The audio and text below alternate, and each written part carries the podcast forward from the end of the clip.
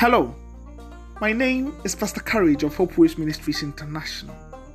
Welcome to a Psalm a Day.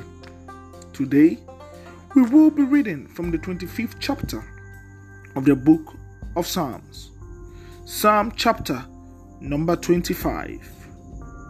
To you, O Lord, I lift up my soul. O my God, in you I trust. Let me not be put to shame. Let not my enemies exult over me. Indeed, none who wait for you shall be put to shame. They shall be ashamed who are wantonly treacherous. Make me to know your ways, O Lord. Teach me your path. Lead me in your truth and teach me. For you are the God of my salvation.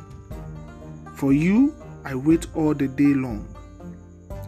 Remember your mercies, O Lord, and your steadfast love, for they have been from of old. Remember not the sins of my youth, or my transgressions. According to your steadfast love, remember me, for the sake of your goodness, O Lord. Good and upright is the Lord Therefore, he instructs sinners in the way. He leads the humble in what is right and teaches the humble his way. All the path of the Lord are steadfast love and faithfulness for those who keep his covenant and his testimonies.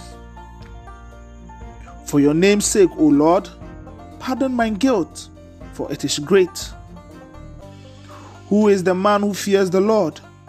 Him will he instruct in the way that he should choose. His soul shall abide in well being, and his offspring shall inherit the land.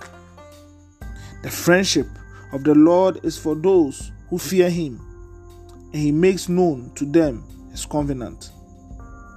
My eyes are ever towards the Lord for he will pluck my feet out of the net. Turn to me and be gracious to me, for I am lonely and afflicted. The troubles of my heart are enlarged. Bring me out of my distresses. Consider my afflictions and my trouble, and forgive my sins.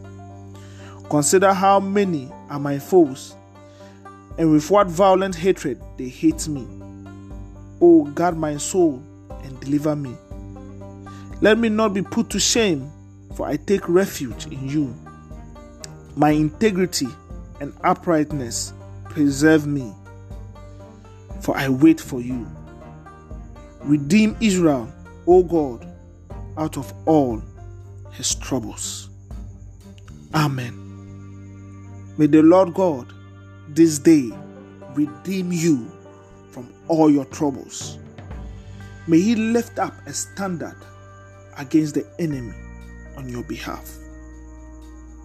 Do have a wonderful day and remember that a Psalm a day keeps the devil away. God bless you.